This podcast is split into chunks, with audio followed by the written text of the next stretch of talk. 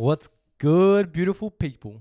This is Daniel Monge, your host and founder of Rolling Up Entertainment, a creative platform built for creatives, artists, and anyone within the Australian hip hop scene and surrounding genres. Honestly, I'm super excited to be a part of an industry that's growing more than ever, where people are connecting and growing and putting Australia on for music.